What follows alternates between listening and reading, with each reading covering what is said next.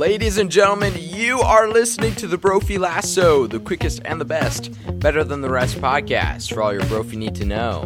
Where every other week we sit down with someone from our Brophy community, hear what they're up to, and learn something about them. With that, we give you a recap of last week's highlights and a preview of all the good stuff coming your way. So sit back, relax, and giddy up because you're listening to the Brophy Lasso.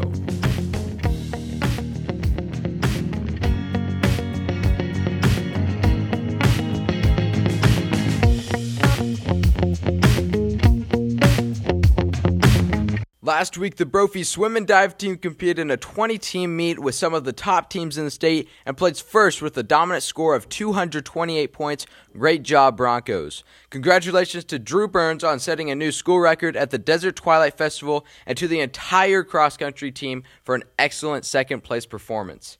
And now looking forward to today when Brophy football takes on Basha away at 7 o'clock. And then tomorrow, October 7th from 8 to 11, Brophy Student Council will be hosting Homecoming 2017. Don't forget that this year's theme is Through the Decades. We'll see you there. Also, tomorrow, both the creative writing and art contest by Blam comes to a close, so get your submissions in while you can. And now, speaking of Blam, there's only one person we could sit down with this week to talk about the contest, and that's Graham from Blam. So we sat down with Graham to talk about Blam, the roundup, and everything else he does on campus. And so our first question is Graham, what are you involved with on campus? On campus, I am Graham from Blam. I'm the editor in chief of the Brophy Literary Arts magazine. I'm the entertainment editor for the Roundup, which is our student newspaper, which comes out five times a year. I'm involved in Brophy Xavier Theater. You may have seen me last year in In the Heights on the ensemble, and you might have even seen me the year before that in Christmas Carol. Um, I'm also involved in the Honor Chorale, and I'm involved in Right Life. Very good. Uh, with the roundup, can you give us a description of what we have to look forward to this year? With the Roundup, this edition in particular, we're focusing on campus diversity. And we're focusing on how Brophy has been slowly evolving to accommodate for the diverse co- population of Maricopa County over the last 10 years or so. Hmm. Very good. Uh, for listeners who don't know, what is Blam? Blam is the Brophy Literary Arts magazine. It comes out once a year, um, and it's where we take the best writing on campus and we take the best art on campus, whether that be photography, whether that be painting, and we put them together side by side in the same magazine um, that expresses um, what the campus was thinking and feeling uh, in that last year. And each year we have a theme. Uh, last year it was roots, sort of going back to uh, the roots of Brophy, uh, the roots of each person. And this year, uh, our theme is X because this year is Blam's 10th edition. Mm. And that has interesting themes along the lines of nostalgia, of like something being in a place for 10 years. It's also looking ahead at the same time because we think that it's going to be here for a while after because it's been here before. And it also has interesting themes along the lines of X marks the spot or find X. Awesome. Uh, well, congratulations on 10 years. That's, that's awesome. Uh, Speaking of Blam, this is your first edition or your first contest coming up for the 10 year anniversary. Can you tell us a little bit about that contest? So, we have two contests running right now that are going to be ending October 7th, this Saturday. For creative writing, it's Beyond the Binary. It's creating a story with two different endings. And that can either be two separate endings written out, or it can be one sort of vague ending that can be interpreted in two ways. And the art contest is a little bit more simple black and white. Basically, create a piece of art with just black and white. Awesome. Thank you for that. Uh, you've been involved in a couple of uh, musicals here at Brophy. Which, which musicals were those? Uh, I've been involved in one musical at Brophy that is In the Heights. Um, I've also been involved in plays in the past, such as Our Town, my freshman year. Uh, I've been involved in the Chris- Christmas Carol, and I've been involved in Once in a Lifetime this year uh, with The Outsiders. Hmm. So, in your musical, how many people are generally involved in that musical production? Musicals are a really big event. Um, typically, you'll have around 12 um, main actors and actresses on stage, and you'll have maybe 20, 25 ensemble members who are sort of backing up that main 12. And then even behind them as well, you have the whole tech crew. You have the people who are running things on and off of stage. You have the people who are running the lights. And you have the orchestra, the pit as well, because uh, Xavier Theater prides itself on having a live orchestra every night. So you have those people involved. So I'd put the number somewhere around 100 people for one production. Wow.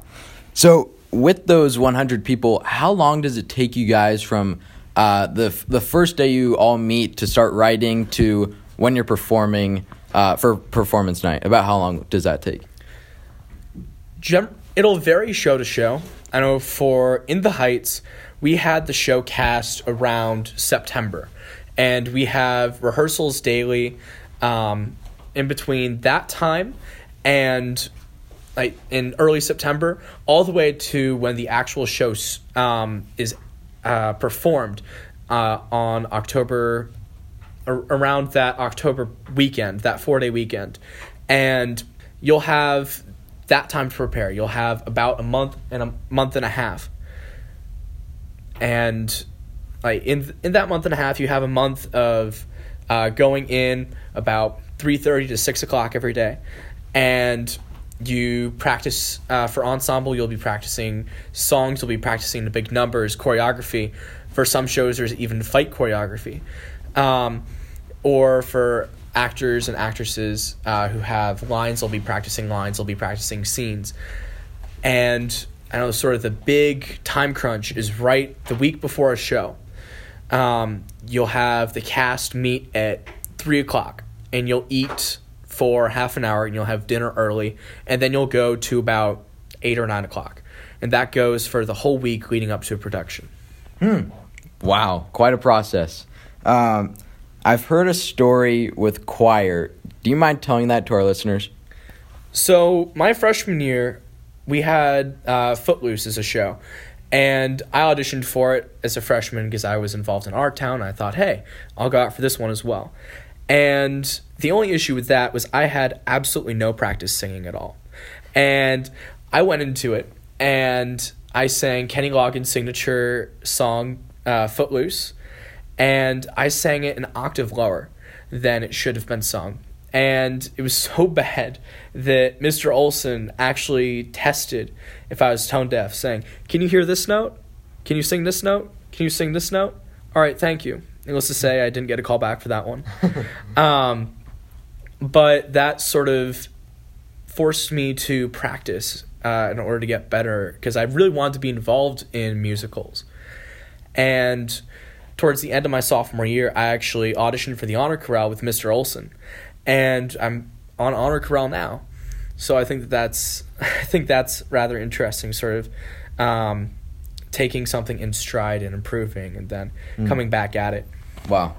You are a senior here at Brophy. You're involved in quite a few things, and most of which since freshman year.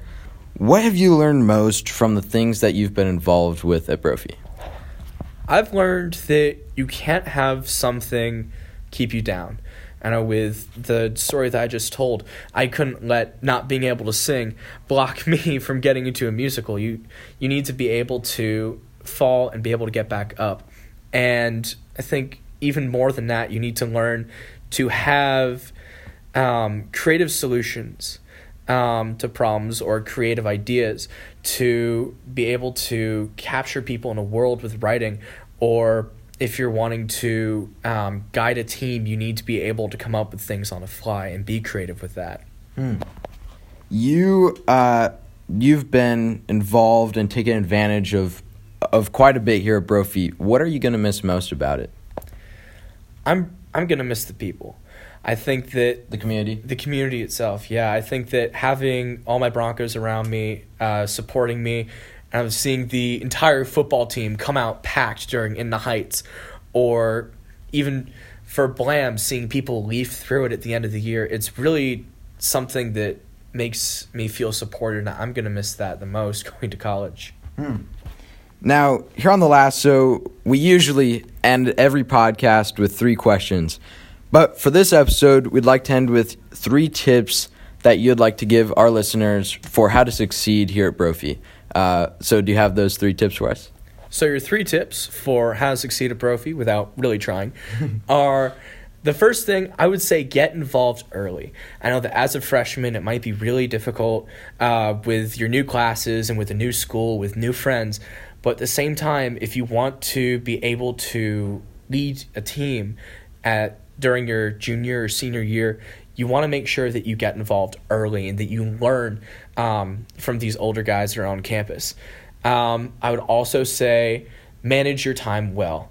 Um, I think that having break and having lunch, sometimes those are the busiest times for me. Just wanted to make sure that I get uh, the project a project right mm-hmm. for a class, or making sure that I have an essay done. So making sure that you have really good time management, and for the third thing at Brophy, I would say go on or go to Manresa as often as you can, because Manresa and the retreats that take place at Manresa are really magical and transformative. And I think that's an absolute shame if you don't take advantage of that. Yep. Thank you, man.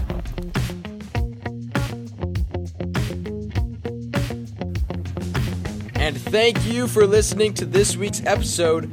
If you have not already, please subscribe and share. And tune in next time to hear who gets roped into the lasso.